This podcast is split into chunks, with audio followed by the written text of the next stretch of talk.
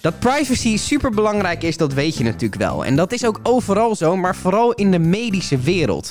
Martine van Privacy Lab weet daar alles vanaf. En we gaan het met haar hebben over privacy in de zorg in een nieuwe Passiepodcast. Martine,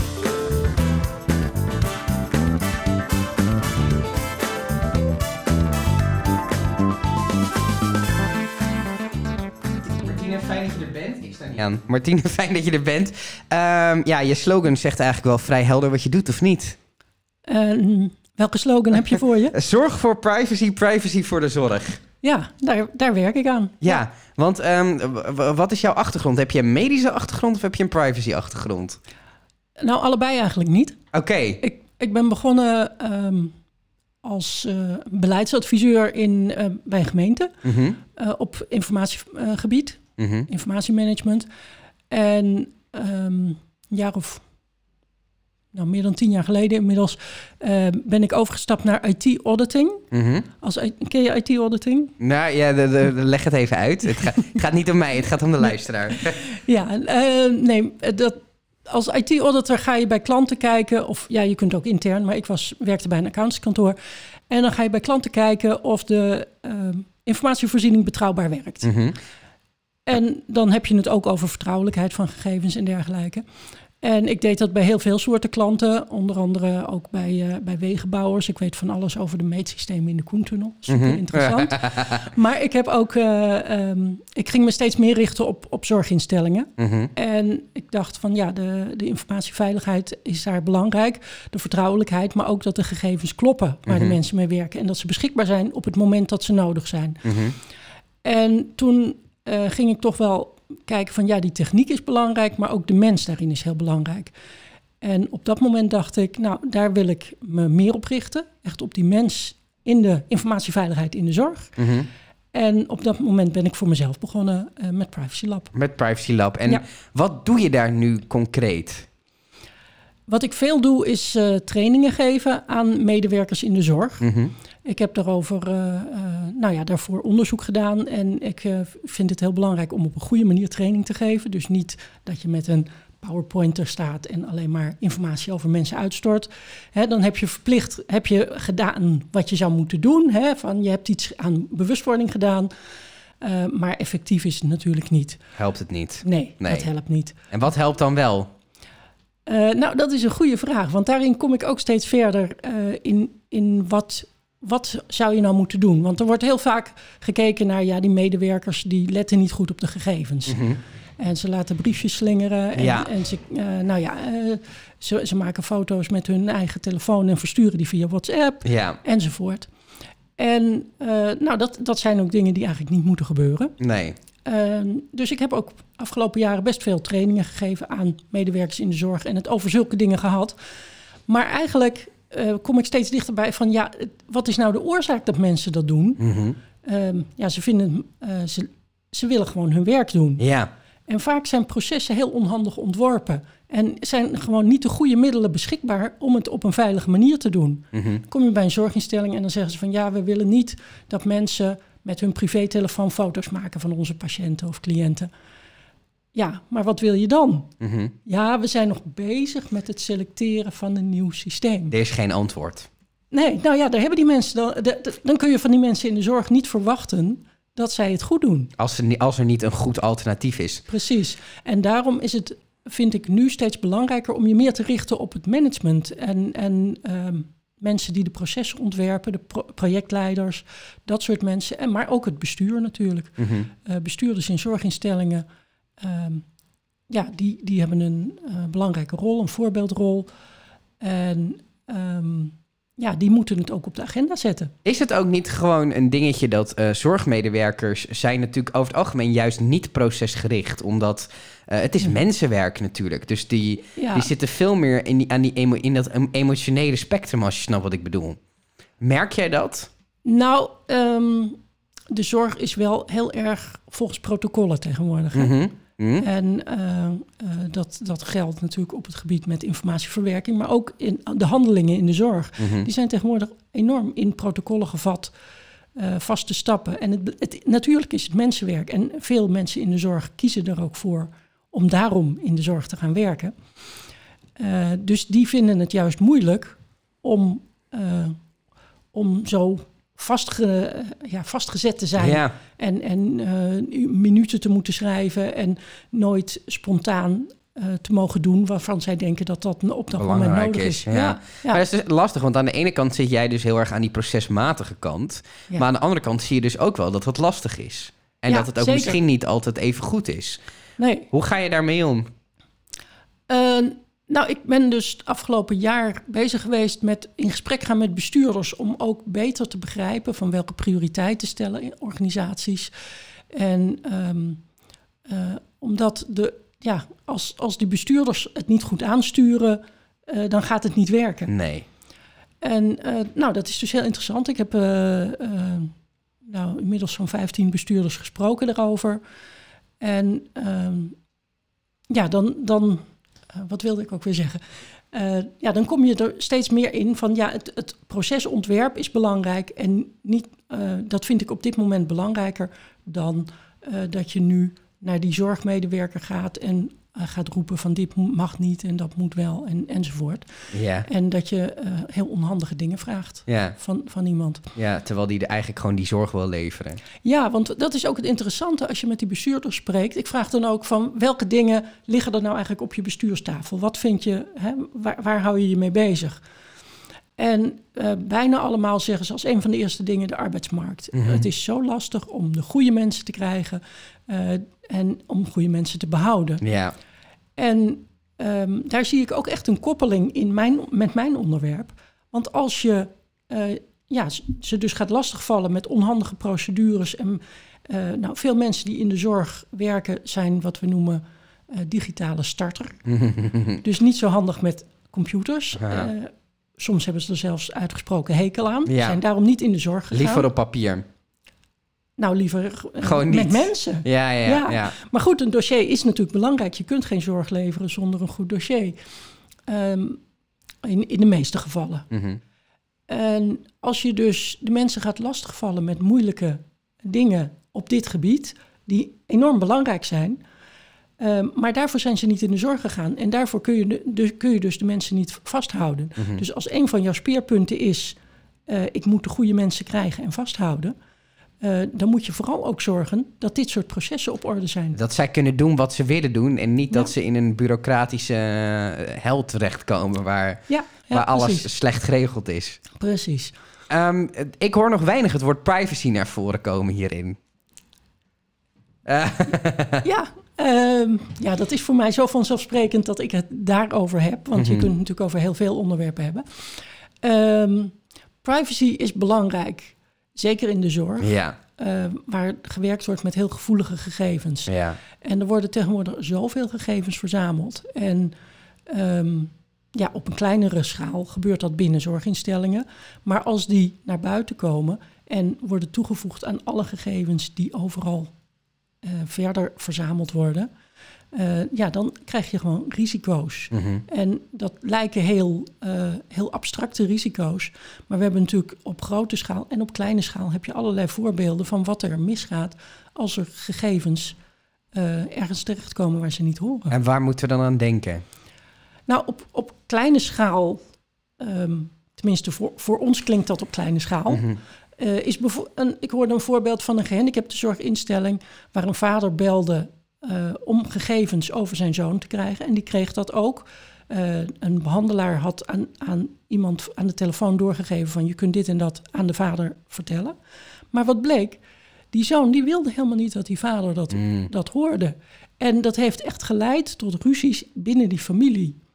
En um, nou ja, ik, ik noem dit wel op kleine schaal, want het geldt voor één familie. Maar het is wel hartverscheurend wat zoiets in een familie kan doen. Ja. Op grotere schaal is er natuurlijk wat er met gegevens kan gebeuren, is dat je, um, uh, dat je beïnvloed wordt. We hebben dat gezien hoe via uh, het maken van profielen mensen beïnvloed worden. Bijvoorbeeld bij de Amerikaanse verkiezingen, mm -hmm. hè, via Facebook. Nou, daar is steeds meer over bekend geworden ja. hoe dat gegaan is. Ja, een shitshow. Het was een shitshow. Wat, wat is dat? Dat, um, dat het een, een, een zooitje, een zooitje oh, is het. Ja. Oh, zo. Ja, ja nou, dat, uh, ja, en um, hoe meer uh, de grote techbedrijven van je weten, hoe meer ze je leven kunnen beheersen. Ja. En dat klinkt abstract, maar dat, dat gebeurt dagelijks. Dat is het voor veel mensen natuurlijk ook, hè? Ja, dat is het ook. Ja. En, Ja, en hoe, dat is het lastige. hoe kan je dat vanuit jouw positie duidelijk maken aan mensen, denk je? Eh, dat is best lastig. Ja. Ja, want eh, als je schiet in het verhaal van ja, het moet nou eenmaal van de wet. Mhm. ehm, dat is voor heel veel mensen niet een. een Een steekhoudend argument. nee, een voor, voor bestuurders soms nog wel. Ja. Hoewel ik daar ook eh, verschillen in, in ontdek. Van de ene bestuurder zegt heel erg van nou, wij, wij willen het beste jongetje van de klas zijn. Dus wij houden ons aan de wet en we doen dat heel strikt. Anderen zeggen van nou, ik zoek, ik zet belang van de patiënt of cliënt voorop. Ja. Ik wil niet zeggen dat die ander dat niet doet. ehm, maar eh, die zoeken daar wat meer de ruimte in. In, binnen de wet. Ja, maar goed, dus, dus het argument, zal ik dit voor de wet doen? Eh, dat is eh, ja, voor veel mensen niet, niet aantrekkelijk. Mhm. Ehm, het, het persoonlijk maken, dat, dat wil nog wel helpen. Van, stel je voor dat er met jouw gegevens dit gebeurt. Mhm. Dat iedereen weet van jou ehm, hè, wat, er, ja, wat er met jou aan de hand is. Mhm. En ehm, als je zelf niet, niet iets hebt, zeggen mensen heel gauw... ja, wat kan mij dat schelen? Ja. ja. Hoor je heel vaak hoor je de quote: Ik heb toch niks te verbergen. ja. ja. Ja. Ja, en, ehm, maar je hebt wel iets te beschermen, zeggen we dan. Mhm.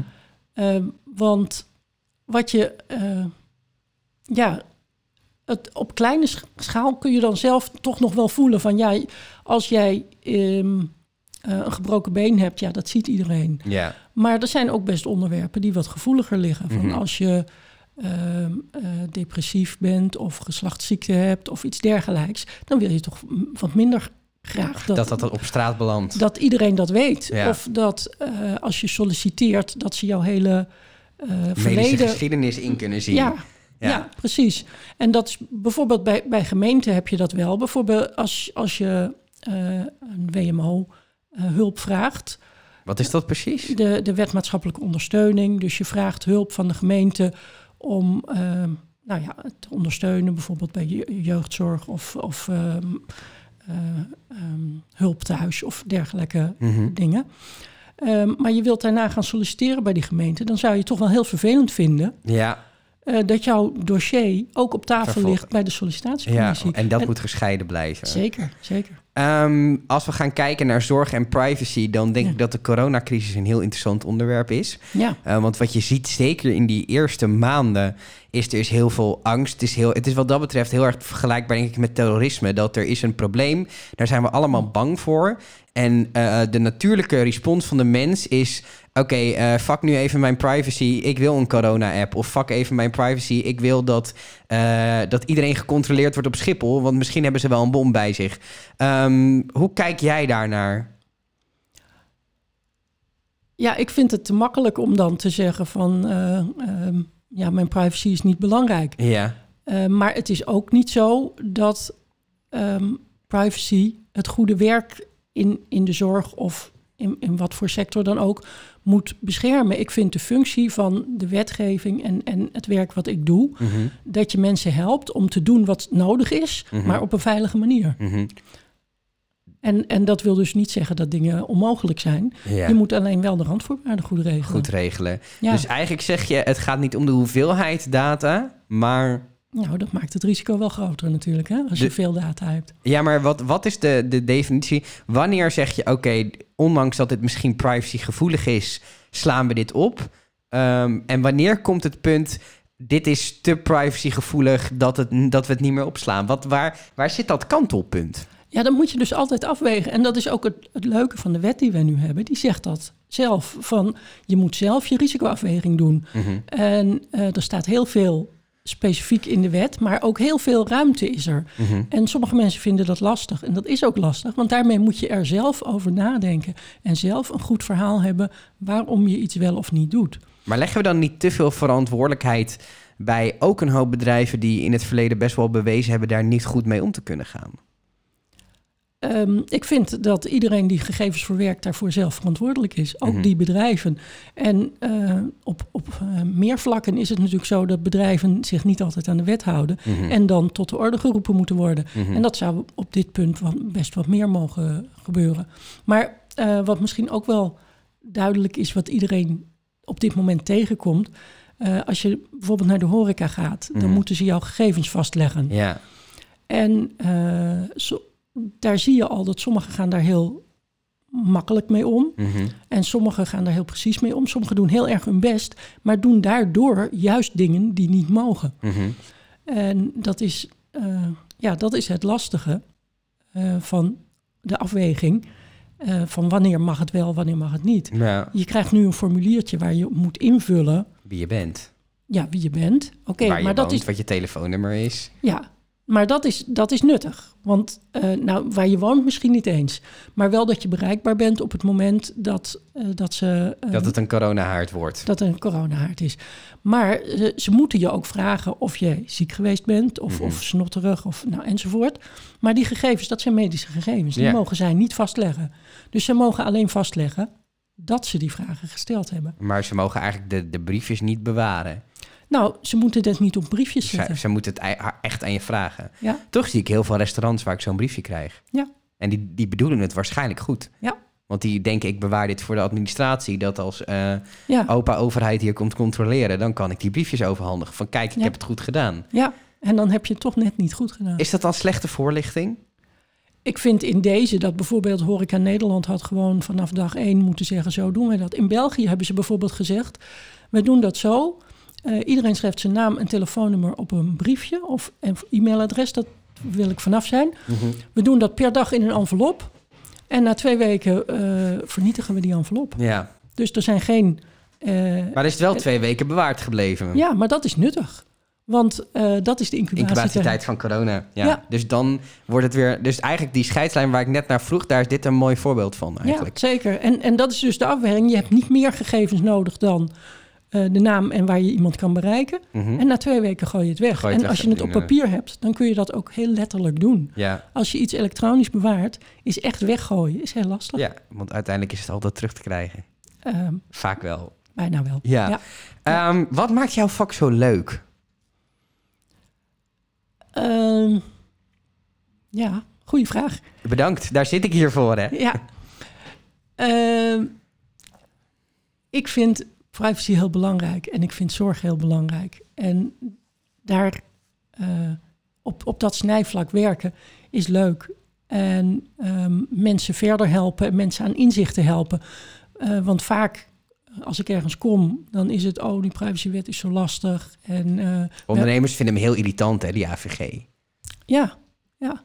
Terwijl ik vind, die wet helpt je Mhm. om het op een goede manier te doen. Maar kan je dat uitleggen aan ondernemers? Of hebben ondernemers altijd nog die nare nasmaak van al dat privacy-gezeik? Ja, ik werk niet zo met ondernemers, maar Nee, met, ja, met ja. zorginstellingen. Ondernemingen.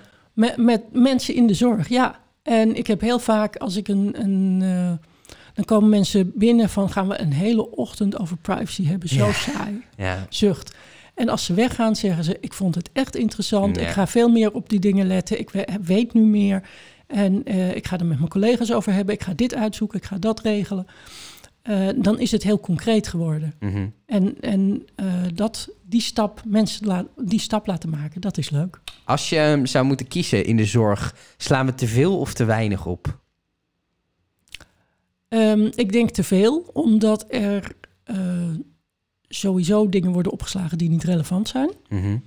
Eh, maar ook omdat er heel veel dubbel wordt opgeslagen. Ja. En dat is inefficiënt, dat is extra risico's. Niet alleen voor eh, gegevensverwerking, maar ehm, eh, voor de zorg ook. Je Mhm. wilt de goede gegevens hebben Mhm. op het moment dat je ze nodig hebt. Ja. En als je dubbele gegevens hebt, dan is dat altijd lastiger te beheren. Ja. En uit te wisselen en dergelijke. ja. Dus jij zegt we slaan te veel op eigenlijk. Zeker. Gaat dat goed komen? Ik denk dat dat nog wel een beetje een tijdje gaat Een ingewikkeld, eh, ingewikkeld proces is. Ja. Ehm, waar sta je over vijf jaar? Wat doe je over vijf jaar? ja, daar. eh, ik sta weer op een punt dat ik denk van ik, ik wil een volgende stap maken. En of dat in de privacy in de zorg blijft, dat weet ik niet. Dus het is voor mij eigenlijk ook een vraag. Wat, dus het is gewoon nog een heel groot vraagteken. Ja. Is ook wel eens lekker. Meestal Ja. krijg je hier zo'n hapklaar brok antwoordje op dat iemand... eh dit is eigenlijk misschien wel veel leuker. Ja, nou ja, ik moet eerlijk zeggen, ik ben dus het afgelopen half jaar zelf ook eh, heb ik medische problemen gehad, heb daardoor minder kunnen werken en dat geeft ook wel weer een tijd van reflectie. Ja. En ehm, ja, ik ben nu langzaamaan weer aan het opstarten en ja, dan, dan eh, Kan je lekker je- experimenteren. ga je je even. extra afvragen, wat ga ik nu verder doen? Heel goed. Ik wens jullie heel veel succes bij en bedankt voor het leuke gesprek. Dankjewel.